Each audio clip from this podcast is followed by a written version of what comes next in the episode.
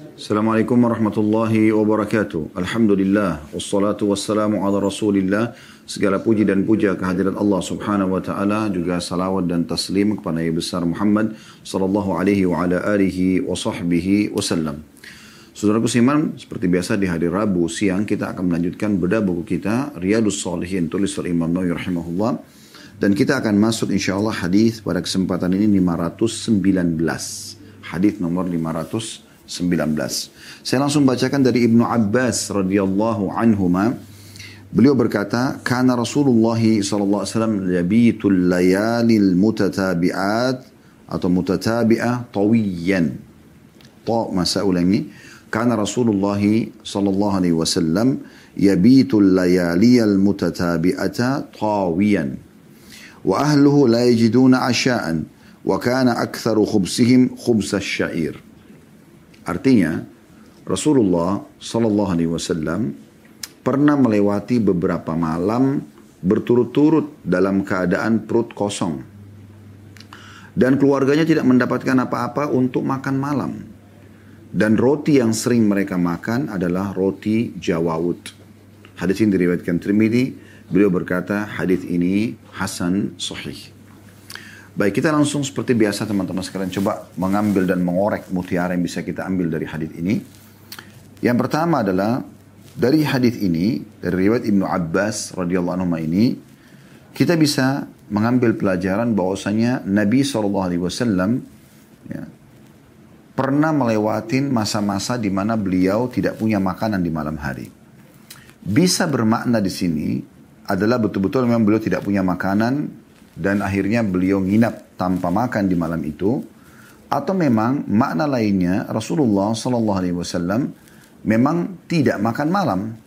Ya, tidak makan malam. Bisa saja seperti itu maknanya ya. Tapi di sini secara zahir riwayat menjelaskan kalau Nabi Shallallahu Alaihi Wasallam ya pernah melewatin malam-malam berturut-turut berlalu dalam kondisi perut beliau kosong ya. Artinya tidak punya makanan gitu tapi kalau kita mau masuk ke makna yang kedua, Allah alam itu sepertinya lebih menjaga adab kepada Nabi Shallallahu Alaihi Wasallam karena kita mengatakan bahwasanya ya ini adalah uh, pola yang Nabi SAW terapkan dengan tidak makan di malam hari dalam kondisi mengosongkan perut. Kalau kita pertemukan dengan uh, ilmu uh, di masa kita sekarang dengan pen, uh, alam medis ya, maka memang ada anjuran untuk tidak memakan makanan-makanan berat di malam hari ya. Uh, dan ini tidak lebih dari jam 6 sore misalnya. Ini bisa bermakna ke situ. Ya.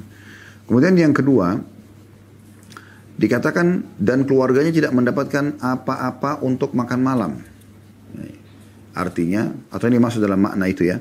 Maksudnya masuk dalam makna yang pertama. Makna yang kedua yang kita bisa ambil dari hadis ini. Dan roti yang sering mereka makan adalah roti jawawut. Atau roti dari gandum. Ini juga sama ya kalau kita lihat bahwasanya informasi tentang Nabi SAW pernah melewati malam-malam dan ini bukan tentu setiap malam gitu kan. Pernah melewati malam-malam di mana memang beliau tidak ada makanan ya atau tidak makan bersama juga dengan para keluarga beliau atau istri beliau. Kemudian juga Nabi SAW di sini disebutkan makanan yang paling sering dimakan adalah roti gandum. Allahu alam kami melihat roti gandum kita tahu sekarang adalah roti yang sehat ya. Jauh adalah dari gandum di sini atau bahasa Arabnya syair ya. Nah, itu sangat baik, sangat sehat gitu. Ya. Bisa saja ini bermakna memang memaknakan kesederhanaan atau memang memaknakan Nabi SAW ingin pesan sampai kepada umatnya kalau makanan ini termasuk makanan yang baik untuk dikonsumsi. Ya. Kita langsung masuk hadis selanjutnya nomor 520 yang berbunyi dari Fadl bin Ubaid radhiyallahu anhu أن رسول الله صلى الله عليه وسلم كان إذا صلى بالناس يخر رجال من قام من يخر رجال من قامتهم في الصلاة من الخصا من الخصاصة وهم أصحاب الصفة حتى يقول الأعراب هؤلاء مجانين فإذا صلى رسول الله صلى الله عليه وسلم انصرف إليهم فقال لو تعلمون ما لكم من ما لكم عند الله تعالى لأحببتم أن تزدادوا فاقة وحاجة. Artinya bahwa Rasulullah Sallallahu Alaihi Wasallam mengimami sholat. atau bahwa apabila Rasulullah Sallallahu Alaihi Wasallam mengimami sholat, beberapa orang jatuh tersungkur dalam sholatnya karena kelaparan yang berat. Mereka adalah ahli sufa. Hingga orang-orang badui berkata, mereka adalah orang-orang gila. Lalu apabila Rasulullah SAW selesai sholat, beliau mendatangi mereka, lalu bersabda, seandainya kalian mengetahui pahala kalian di sisi Allah Ta'ala, niscaya kalian ingin lebih miskin dan lebih lapar lagi.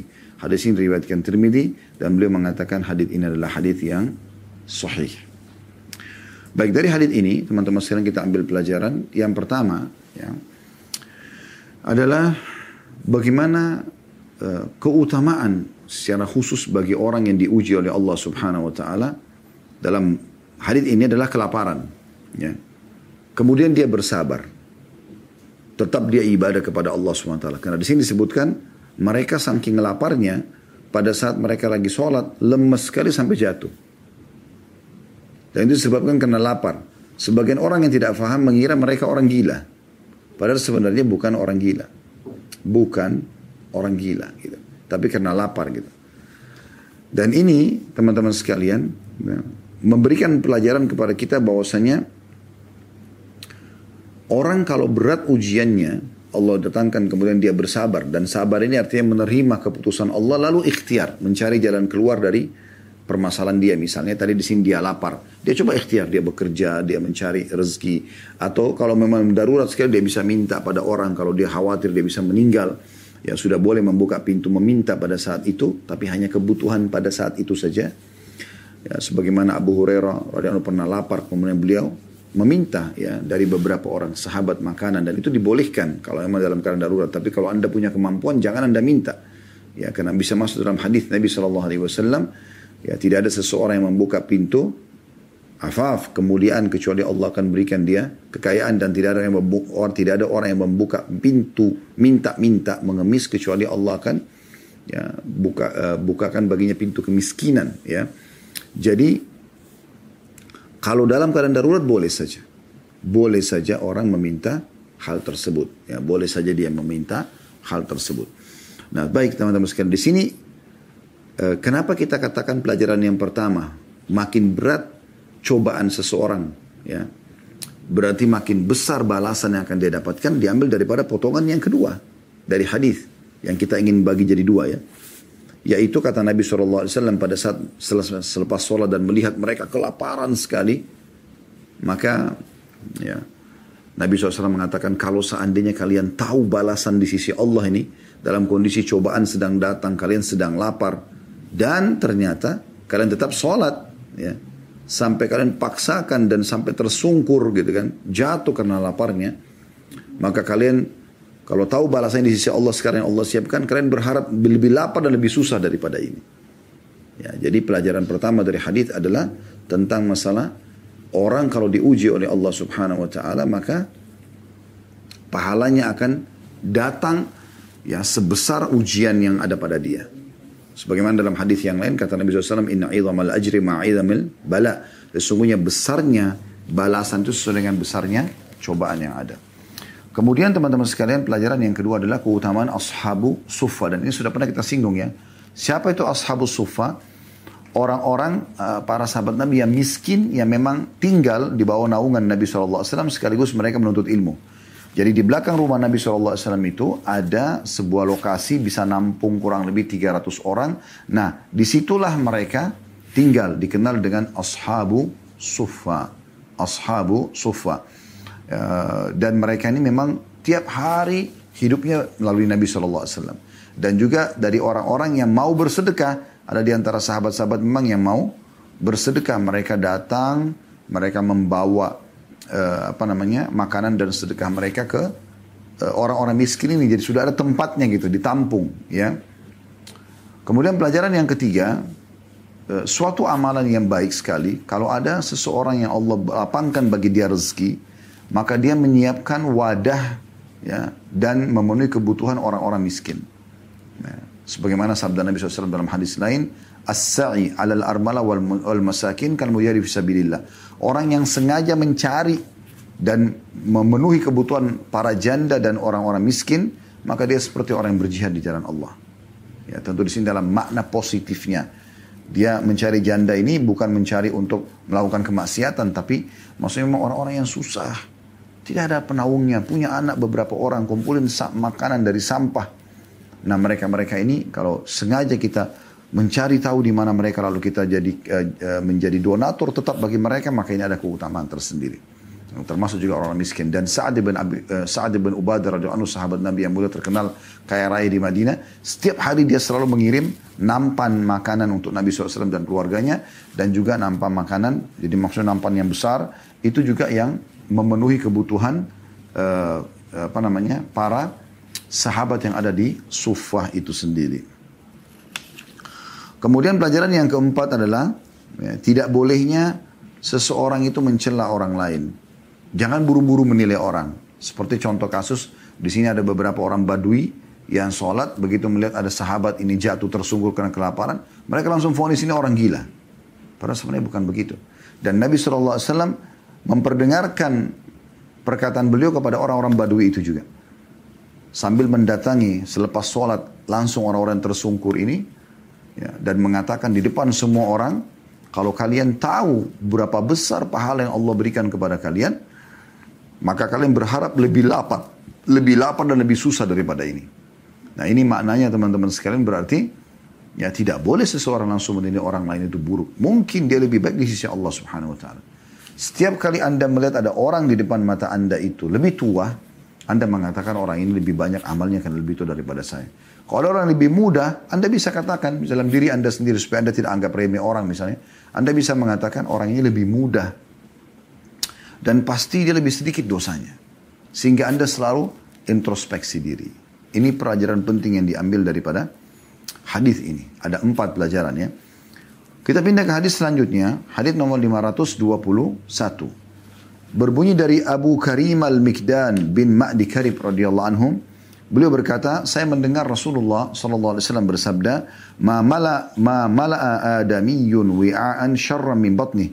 بحسب بحسب ابن آدم أكلات يكمن صلبه فإن كان لا محالة فثلث لطعامي وثلث لشرابي وثلث لنفسي Hadis ini riwayat Tirmidzi dan beliau mengatakan hadis ini adalah hasan. Ya.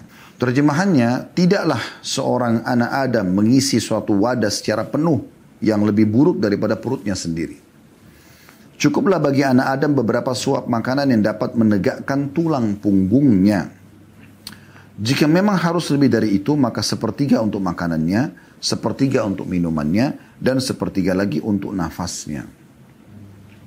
Dari hadis ini kita ambil pelajaran teman-teman sekalian bahwasanya yang pertama, seseorang harus mengontrol ya makanan yang dia isi ke perutnya, minuman yang dia isi ke perutnya. Ya. Ini peringatan dari Nabi Shallallahu Alaihi Wasallam. Sampai beliau mengingatkan tidak ada wadah ya yang lebih buruk yang diisi oleh anak Adam dibandingkan perutnya. Maksudnya kalau orang terus-menerus mengisi tanpa stop. Ada orang begitu subhanallah. Baru makan course yang berat, nasi, lauk, segala macam daging, makan. Habis itu makan lagi jenis makanan yang berbeda. Dengan seluruhnya karbohidrat. Padahal dia sudah kenyang. Makan lagi dessertnya sekian banyak gitu. Sampai akhirnya dia pun susah berdiri, dia pun susah bernafas. Hasan Basri menggambarkan orang seperti ini Janganlah kalian menjadi seperti sebagian orang yang makan terus dan minum tanpa ada kontrol. Dan pada saat dia selesai makan dan minum karena kekenyangan, baru dia mengatakan kepada pelayannya, wahai pelayan, berikanlah aku obat, ya, penghancur makanan ini, ya, agar aku tidak mah ya, kalau kita sekarang mah atau sakit perut gitu. Tapi orang makan secukupnya. Ini sesuai dengan uh, sabda Nabi SAW di potongan setelahnya, cukuplah wahai anak Adam itu, Cukuplah anak Adam itu ya mengisi atau mengambil beberapa suap makanan yang menegakkan punggungnya. Maksudnya sesuai dengan kebutuhan dia. Kalau kita lapar, makan. Kalaupun misalnya mendapatkan makanan-makanan tambahan walaupun kita tidak lapar, boleh kita cicipi. Tapi bukan menjadikannya sebagai tempat pelampiasan untuk makan semuanya. Jadi kan? Baru habis makan berat, masih kenyang karena ada banyak makanan yang lebih enak lagi datang, tetap dipaksakan makan. Karena karena ada sebagian orang saya dengarkan mengatakan itu ya di beberapa acara. Kapan lagi nih mau makan enak? Jadi dipaksa semuanya untuk makan begitu banyak. Bahkan yang unik kadang-kadang ada dibuat, tapi saya belum lihat insya Allah di Indonesia. Saya lihat di beberapa cuplikan di Barat itu, mereka ada pertandingan makan sebanyak mungkin. Nah, ini untuk apa gini ya? Ini hanya mendatangkan penyakit orang kalau terlalu banyak makanan yang masuk ke tubuhnya. Karena Anda ya bisa lihat perut kita ukurannya plus ususnya juga ya. Kan dia melingkar-lingkar ya. Jadi tidak bisa sebanyak yang dibayangkan. Kalau Anda masukkan satu piring aja makanan, itu bisa dikatakan sudah hampir penuh. Belum itu dikelola dulu ya oleh tubuh kita ya, dengan izin Allah Subhanahu wa taala untuk yang mana jadi nutrisi, yang mana jadi ampas yang tidak dibutuhkan lalu keluar maaf dari jadi tinja atau jadi air seni itu baru kemudian Anda isi lagi, gitu kan? Dan subhanallah tidak ada yang membuat lebih nyaman hidup ini selamat dari segala macam penyakit dibandingkan dengan mengontrol makanan dan minuman yang masuk.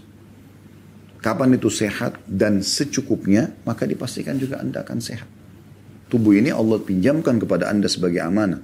Tinggal bagaimana kita merawatnya ya. Ini ada maintenance-nya. Tidur yang cukup, makan yang sehat dan secukupnya, minum juga demikian ya. Ini insya Allah dengan sendirinya akan terjaga. Ya.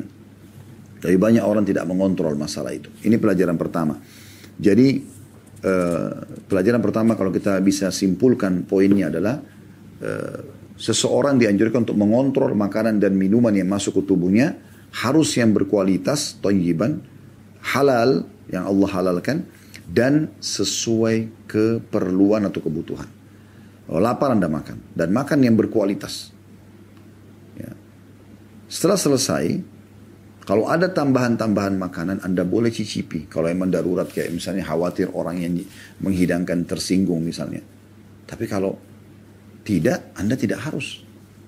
Jangan semua yang nampak di depan mata Anda, ya, Anda ikutin hawa nafsunya mata itu. Warna-warni, ya, segala macam membuat Anda akhirnya jadi tidak bisa mengontrol diri kita, ya. Saya pernah uh, waktu itu di salah satu negara di Eropa diundang oleh orang kita gitu. Subhanallah pada saat itu ada taklim Bas Isya di apartemen satu jemaah kita orang Indonesia. Pas kami lagi tunggu sahibul bednya datang, rupanya di building itu ada juga orang yang tinggal. Subhanallah ada orang turun dari mobil. Saya belum pernah lihat ada orang sebesar itu badannya gitu. Sangat besar dan susah sekali dia untuk turun jalan juga. Artinya untuk apa sampai seperti ini gitu? Apakah hanya karena makan yang banyak gitu kan? Padahal sebenarnya kita bisa mengontrol itu. Kita bisa mengontrol. Jadi nafsu yang ada di mata, nafsu yang ada di, di lidah ini dikontrol. Sehingga tadi kita hanya fokus kepada yang halal, yang dibolehkan, yang tayyib berkualitas dan sesuai dengan kebutuhan. Pelajaran yang kedua yang bisa kita ambil adalah Nabi SAW mengatakan kalaupun dia harus makan, maka dan minum, ya, dia bagi tiga perutnya sepertiganya untuk makanan, sepertiganya untuk minuman, dan sepertiganya lagi untuk dirinya atau nafasnya. Untuk nafasnya. Ya. Di sini subhanallah luar biasa ya. Kita kalau terlalu kenyang, apakah makanan atau minuman, rasanya nafas terganggu ya. Dari Nabi SAW sudah sampaikan itu. Harus ada di perut kita ya supaya tidak terlalu penuh ya, uh, untuk udara, untuk nafas itu sendiri. Dan orang yang bisa mengikuti ini dengan izin Allah SWT dijamin insya Allah sehat. Dia makan, dia minum, dan ini porsinya sama. Begitu juga dengan nafas. Artinya Anda sendiri bisa mengontrol gitu kan. Bagaimana makanan tadi kalau dia halalan, toyiba, halal dibolehkan dan berkualitas serta sesuai dengan kebutuhan, maka insya Allah sudah cukup. Tinggal mengontrol nafsu mata dan nafsu lidah tadi yang selalu saja ingin ya terprogram untuk selalu menambah, selalu makan banyak. Ya. Seakan-akan itu sebuah prestasi yang besar, padahal sebenarnya bukan. Itu adalah satu hal yang mengganggu nanti Anda ke depannya. Gitu kan? Kemudian juga di sini kita bisa lihat uh, dari sabda Nabi SAW ini luar biasa ya. Kalau kita lihat di sini berarti thuluthu li ta'ami wa thuluthu li syarabihi. Sepertiga untuk makanan dan sepertiga untuk minuman. Berarti juga kita dianjurkan banyak minum. Dan ini memang anjuran para tim medis di zaman kita sekarang memperbanyak minum ya. dua liter, dua liter setengah, tiga liter. Kita disuruh minum dalam sehari gitu. Di sini sabda Nabi SAW berarti kalau kita makan ya sebesar sepertiga porsi, maka sepertiga porsi yang lain minuman gitu. Dan minum ini juga kembali kepada hal yang sama halal, toyib, halal dan berkualitas juga sesuai dengan kebutuhan. Nah ini hadis yang mulia yang bisa kita ambil pelajaran darinya. Selanjutnya teman-teman sekarang kita akan masuk ke hadis nomor 522. Yang berbunyi dari Abu Umama Iyas bin Tha'lab al-Ansari al-Harithi radhiyallahu anhu, beliau berkata, ذكر أصحاب رسول الله صلى الله عليه وسلم يوما عنده الدنيا فقال رسول الله صلى الله عليه وسلم ألا تسمعون ألا تسمعون إن البذاذة من الإيمان إن البذاذة من الإيمان يعني التكحل pada suatu hari, para sahabat Nabi atau para sahabat para sahabat Rasulullah SAW berbicara tentang dunia di sisi beliau. Maka beliau bersabda, tidakkah kalian mendengar? Tidakkah kalian mendengar? Dua kali Nabi SAW ucapkan ini sambil ada tanda tanya di sini ya. Sesungguhnya kesederhanaan itu bagian daripada iman. Sesungguhnya kesederhanaan itu bagian daripada iman. Maksudnya adalah at-takahul, yaitu meninggalkan ya berlebih-lebihan atau kemewahan berlebihan diriwayatkan oleh Ahmad. Di situ ada keterangan bahwasanya al-badadah, saya baca dulu yang ditulis di sini ya, dengan ba bertitik satu dan dua zal bertitik, yaitu kesederhanaan dan tidak mengenakan sesuatu yang bermewah, yang, yang berlebihan. Adapun at-takahul dengan qaf dan ha, para ahli bahasa mengatakan al-mutakahhil Al-mutakahil adalah orang yang kering kulitnya karena kehidupan yang keras dan tidak bermewah-mewahan. Dari hadis ini kita ambil pelajaran bahwasanya ya, perlunya orang beriman berdiskusi dan berbicara satu sama yang lain dan saling mengingatkan tentang masalah akhirat, tentang masalah akhirat. Di sini terbukti para sahabat Nabi sempat berbicara tentang urusan dunia. Maksudnya adalah bagaimana uh, mereka berbicara tentang rumah fulan, kendaraan tunggangan fulan, harta fulan gitu ya. Seakan-akan dunia itu menjadi sebuah bahasan inti pada saat itu. Maka Nabi SAW mengingatkan. Tidakkah kalian dengar? Sudah sering kan saya sampaikan. Sudah sering saya sampaikan gitu. Ya. Maka pada saat itu Nabi SAW mengatakan, ketahuilah bahwasanya kesederhanaan ya adalah bagian daripada iman.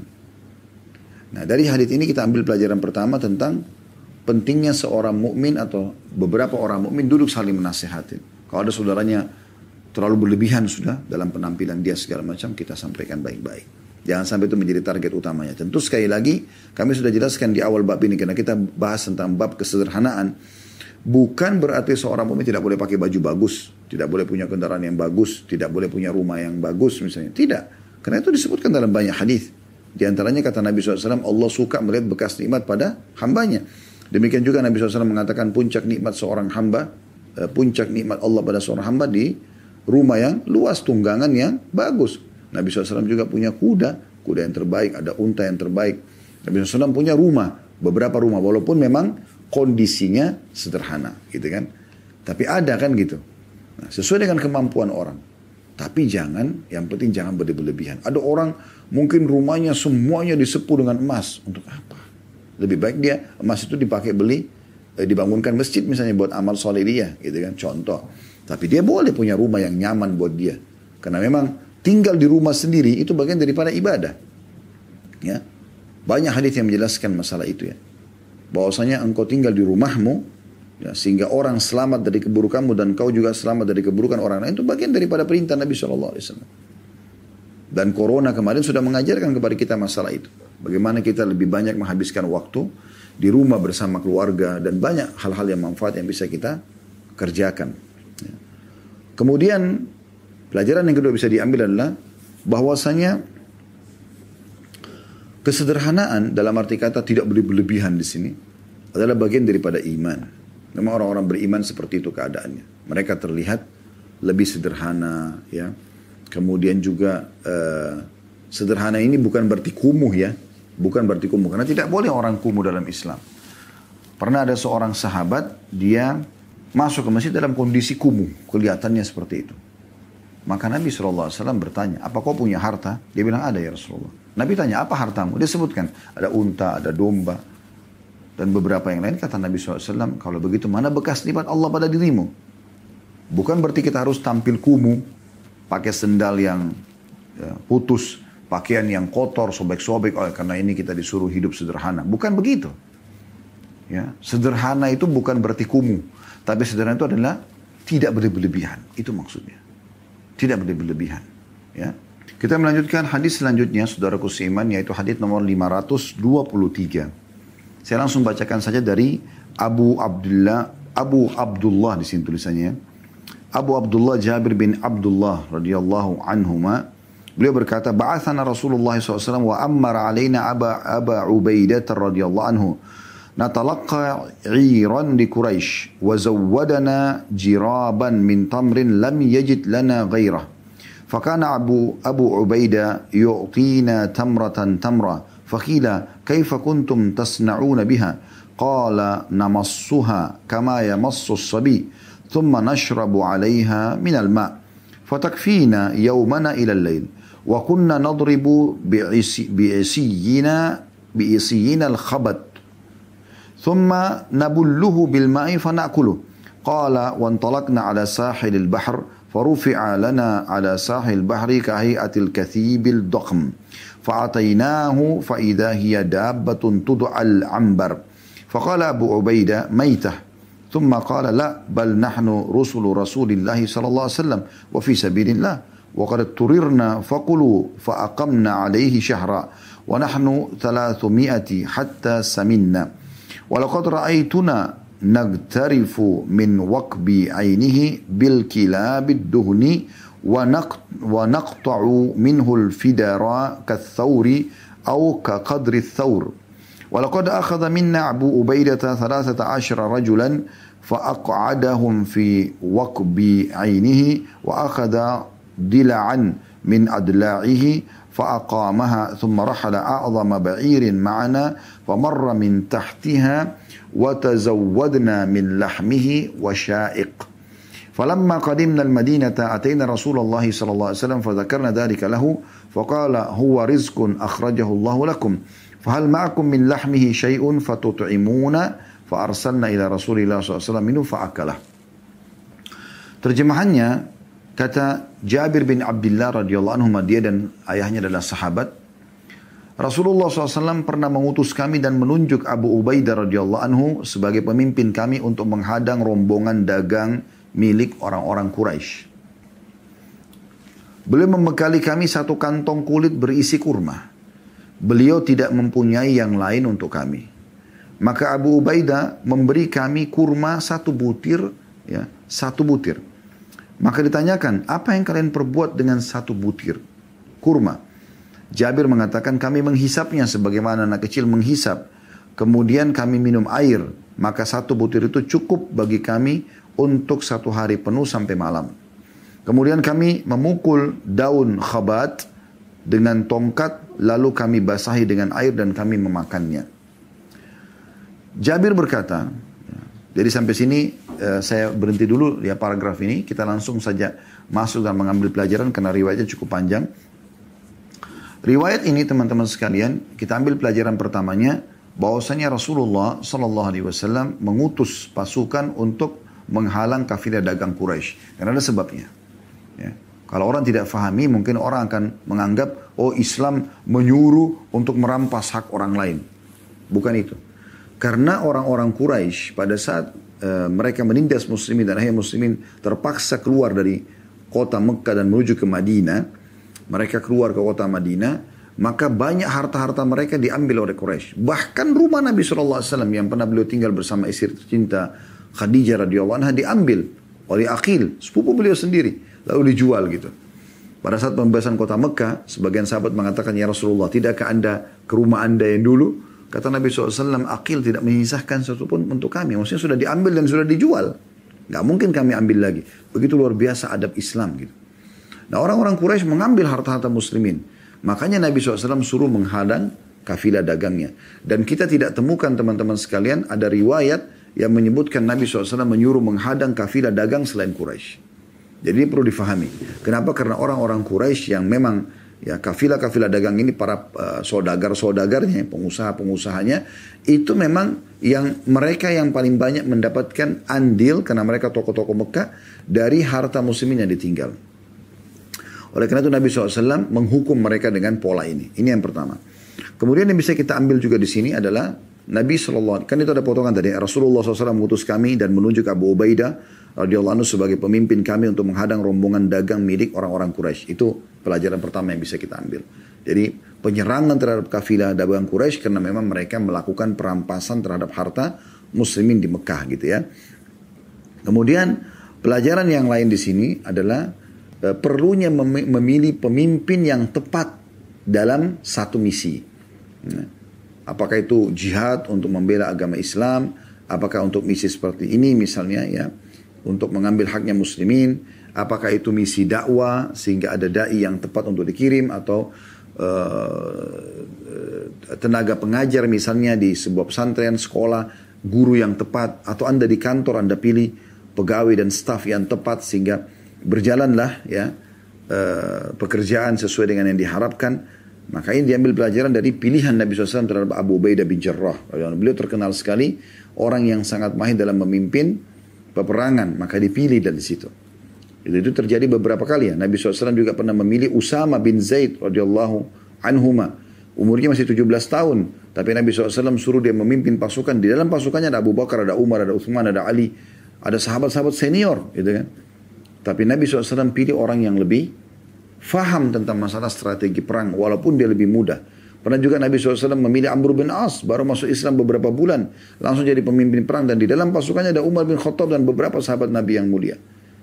Dan ini tidak salah kalau kita memilih orang yang tepat ya, yang lebih uh, ahli di bidangnya.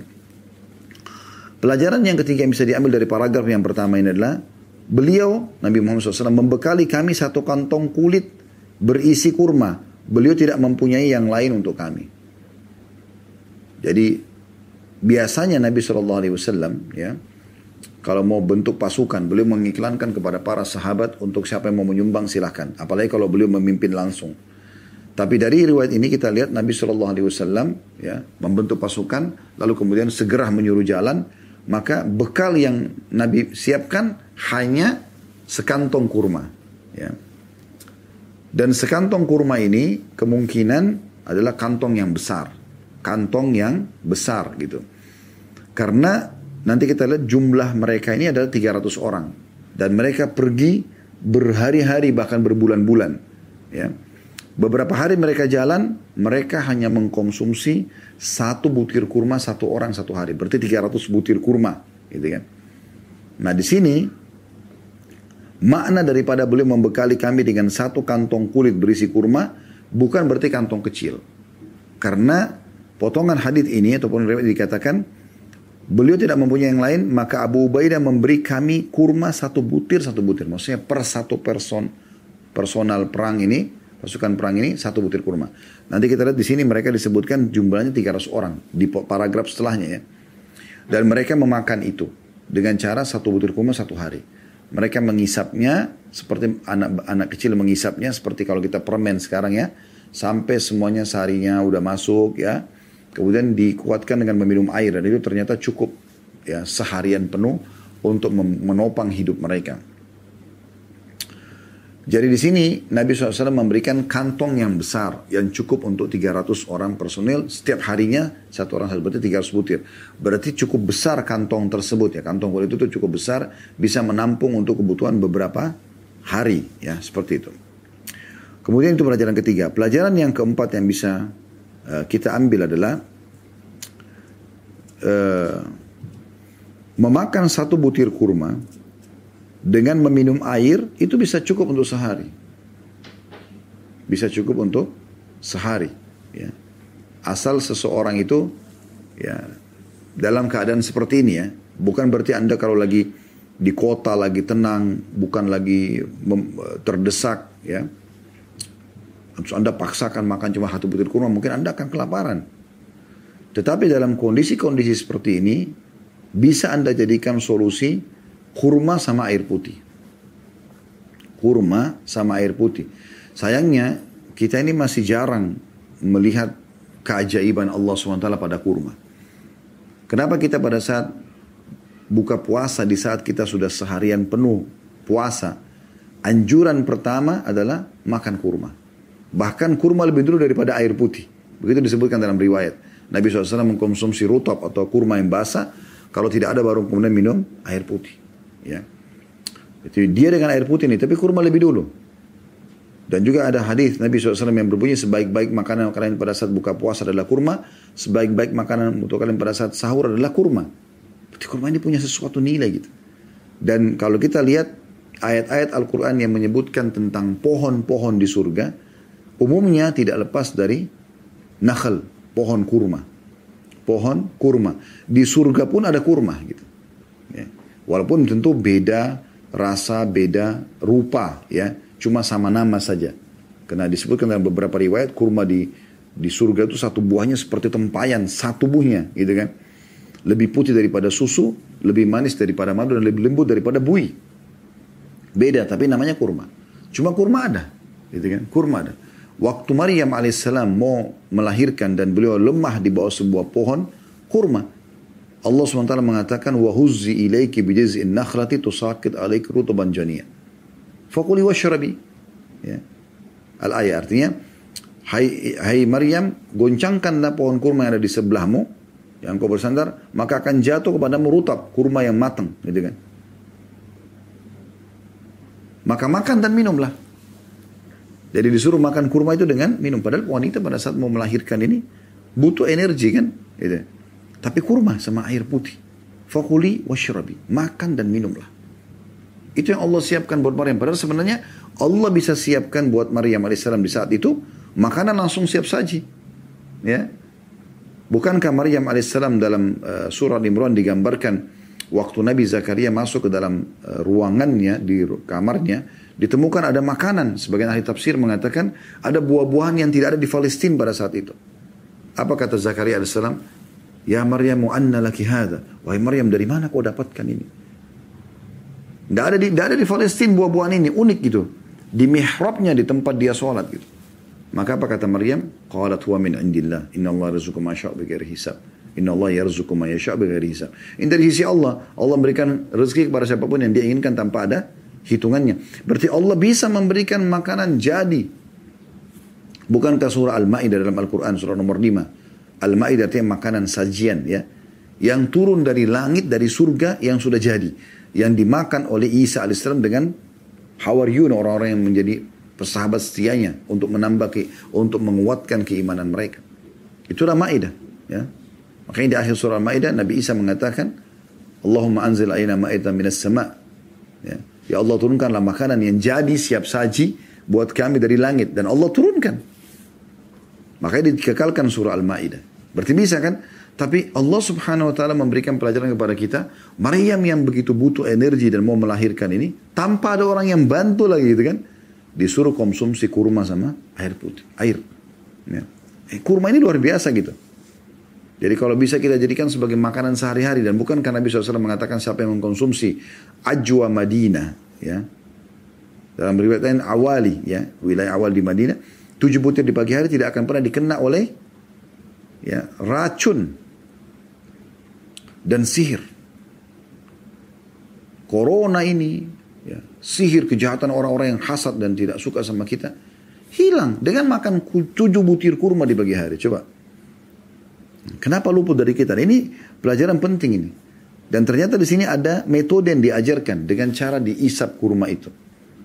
Jadi bukan buru-buru dihabisin, ya dimakan, diisap, dinikmati kurma itu.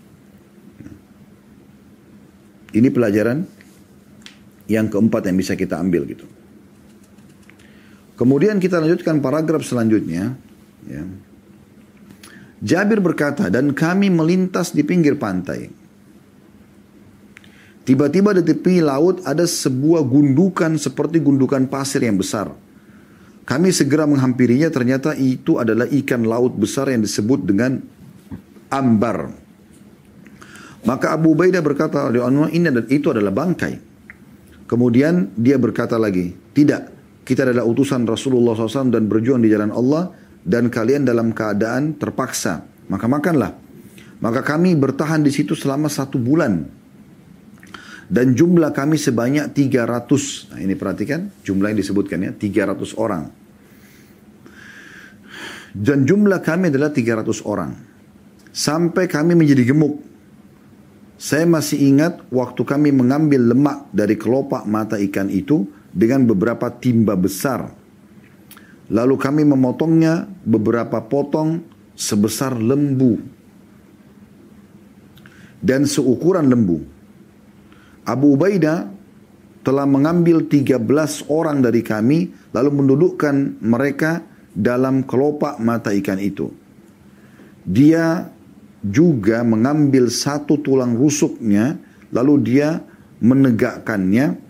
Setelah itu ia memakaikan pelana pada seekor unta kami yang terbesar.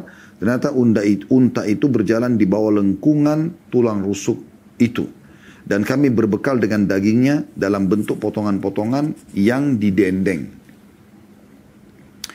Sampai sini kita jelaskan dulu. Ya, kita ambil pelajaran tadi sudah ada empat pelajaran dari potongan paragraf pertama. Potongan yang kedua, ini adalah Jabir bin Abdullah ada menggambarkan tentang sebuah karunia yang Allah berikan kepada mereka. Waktu mereka sudah kehabisan bekal kurma tadi yang cuma satu butir satu hari, Allah subhanahu wa ta'ala memudahkan mereka pada saat mau menuju menahan kafilah dagang Quraisy ini. Ya, di lokasi itu melewati pinggir laut dan mereka menemukan ada bangkai ikan. Dan perlu anda ketahui, dalam Islam semua yang ada di air hukumnya halal. Ya, hidup di air. Baik dia hidup ataupun dia mati, semua jenis ikan, ya, uh, apa namanya, cumi, uh, hewan-hewan air Nah kata Nabi SAW tentang lautan dan juga sungai ya. Hillun maitatu tahurun ma'u. Bangkainya halal dan juga airnya suci. Airnya suci ya. Jadi di sini ikan itu halal gitu kan. Walaupun jadi bangkai. Cuma di sini Jabir menggambarkan bagaimana besarnya ikan tersebut. Jadi kita lihat pelajaran pertama yang kita bisa ambil dari paragraf kedua berarti sudah pelajaran yang kelima ya kalau kita gabungkan dengan paragraf pertama tadi ya. Paragraf kedua ini memberikan pelajaran pertama kita berarti pelajaran kelima kalau digabung dengan paragraf yang pertama yaitu tentang halalnya bangkai ikan. Pelajaran yang keenam yang bisa kita ambil kalau digabung kedua paragraf ini yaitu bagaimana ya besarnya ikan ini yang Allah berikan. Ini karunia dari Allah SWT untuk para mujahidin itu. Dan saking besarnya Jabir gambarkan. Kami pernah mengeluarkan lemak dari mata ikan itu. Ya. Itu ukurannya seperti lembu. Seperti sapi yang besar. Setiap kami keluarkan, kami keluarkan begitu. Dan ada beberapa ukuran seperti lembu itu. Artinya lemak matanya banyak besar sekali ikan itu. Kita bisa bayangkan kalau ukuran lemak matanya itu seperti lembu-lembu, ya, beberapa ekor lembu. Itu kan luar biasa, berarti besar sekali gitu ya. Di sini dikatakan kami memotongnya beberapa potong sebesar lembu atau seukuran lembu.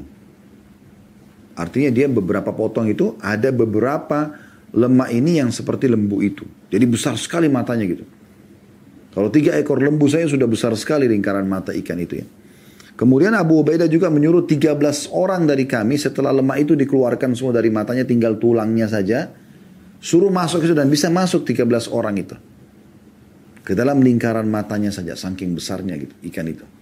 Kemudian Abu Ubaidah untuk menunjukkan kebesaran Allah Subhanahu wa taala dalam ciptaannya ini juga mengambil satu tulang rusuknya ikan itu kemudian dilengkungin ya. Lalu disuruh unta yang paling besar di situ untuk melewatin di situ. Dikatakan sini dia juga mengambil satu tulang rusuknya lalu dia menegakkannya. Setelah itu ia memakai pelana pada memakaikan pelana pada seekor unta kami yang terbesar. Ternyata unta itu berjalan di bawah lengkungan tulang rusuk itu. Ya. Lalu kami ber, dengan eh, berbekal dengan daging itu dalam bentuk potong-potongan yang didendeng, yang dikeringkan kemudian dipakai. Dan ini menandakan ikan ini luar biasa. Ini mujizat dari Allah Subhanahu wa taala, karunia dari Allah Subhanahu wa taala tanda-tanda kebesarannya untuk para mujahidin tersebut. Karena diambil dari potongan akhir hadis Nabi SAW bersabda seperti itu kepada mereka. Ini adalah karunia Allah yang Allah berikan kepada kalian. Gitu ya. Ini menandakan ciptaan Allah luar biasa. Memang kita tahu di laut cukup banyak ikan, tapi ikan ini luar biasa gitu yang digambarkan. Dan di sini disebutkan namanya jenis namanya dalam bahasa Arab ikan ambar. Allahu alam itu dalam bahasa kita apa ya. Tapi ikan ini sangat besar sebagaimana sudah digambarkan tadi. Ya. Baik itu pelajaran yang bisa kita ambil uh, di sini ada dua dari paragraf yang kedua ya. Kemudian paragraf yang ketiga, tak kala kami sampai di Madinah, kami mendatangi Rasulullah SAW dan kami melaporkan hal itu kepada beliau. Kejadian tentang penemuan ikan itu. Dan jadi juga tadi tambahan ya, saking besarnya ikan itu di paragraf kedua tadi sampai mereka bisa duduk di situ satu bulan. Dan daging ikan itu belum habis gitu. 300 orang makan setiap hari. Ini luar biasa gitu. Paragraf ketiga, tak kala kami sampai di Madinah, kami mendatangi Rasulullah SAW dan kami melaporkan hal itu kepada beliau. Maka beliau bersabda, itu adalah rezeki yang dikeluarkan oleh Allah untuk kalian. Apakah kalian masih tersisa, apakah masih tersisa dari daging yang bisa kalian berikan kepada kami? Maka kami mengirimkan sebagiannya kepada Rasulullah SAW dan beliau memakannya. Dan beliau memakannya. Ini menandakan teman-teman sekalian bahwasanya bangkai laut itu halal dan sebagaimana kami bahasakan dan untuk mengatakan itu Nabi SAW tanya. Ya. Nabi mengatakan ada tersisa nggak? Ada yang ada yang bawa pulang lagi nggak ke Madinah? Padahal ini pada saat itu mereka tinggal sebulan di sana ya sambil menghadang kafilah Quraisy. Setelah itu mereka pulang membawa lagi bekal beberapa hari lagi ke kota Madinah gitu. Nah mereka bawa bekal itu pulang ke Madinah dan Nabi SAW juga meminta memakannya. Dan ini menguatkan hukum tentang bangkai laut itu atau air itu halal. Itu maksudnya adalah hewan air ya. Dari paragraf ketiga kita ambil pelajaran yang ke-8 dari total semua paragraf ini dan pelajaran pertama di paragraf ketiga ini adalah bagaimana Nabi SAW memastikan itu memang rezeki dari Allah untuk kalian. Ini menandakan Memang Allah akan memberikan rezeki para mujahidin. Sebagaimana dalam hadis yang lain, tiga orang pasti Allah akan berikan ya rezeki. Yaitu yang uh, budak yang membebaskan dirinya, ya kemudian dia cicil dirinya pada majikannya, mujahid dan juga orang yang menikah karena meninggalkan hal yang haram gitu. Kemudian pelajaran yang terakhir yang kedua dari paragraf ini ya dan ini pelajaran yang kesembilan dari hadis adalah bagaimana Nabi Shallallahu Alaihi Wasallam juga memastikan hukum kehalalan tentang masalah makanan atau hewan air itu sampai beliau meminta sebagian. Ya, dan ini boleh saja uh, memintanya karena ini bukan mengemis ya, tapi karena ini tanda-tanda kebesaran Allah subhanahu wa ta'ala, maka Nabi SAW juga ingin mengkonsumsinya.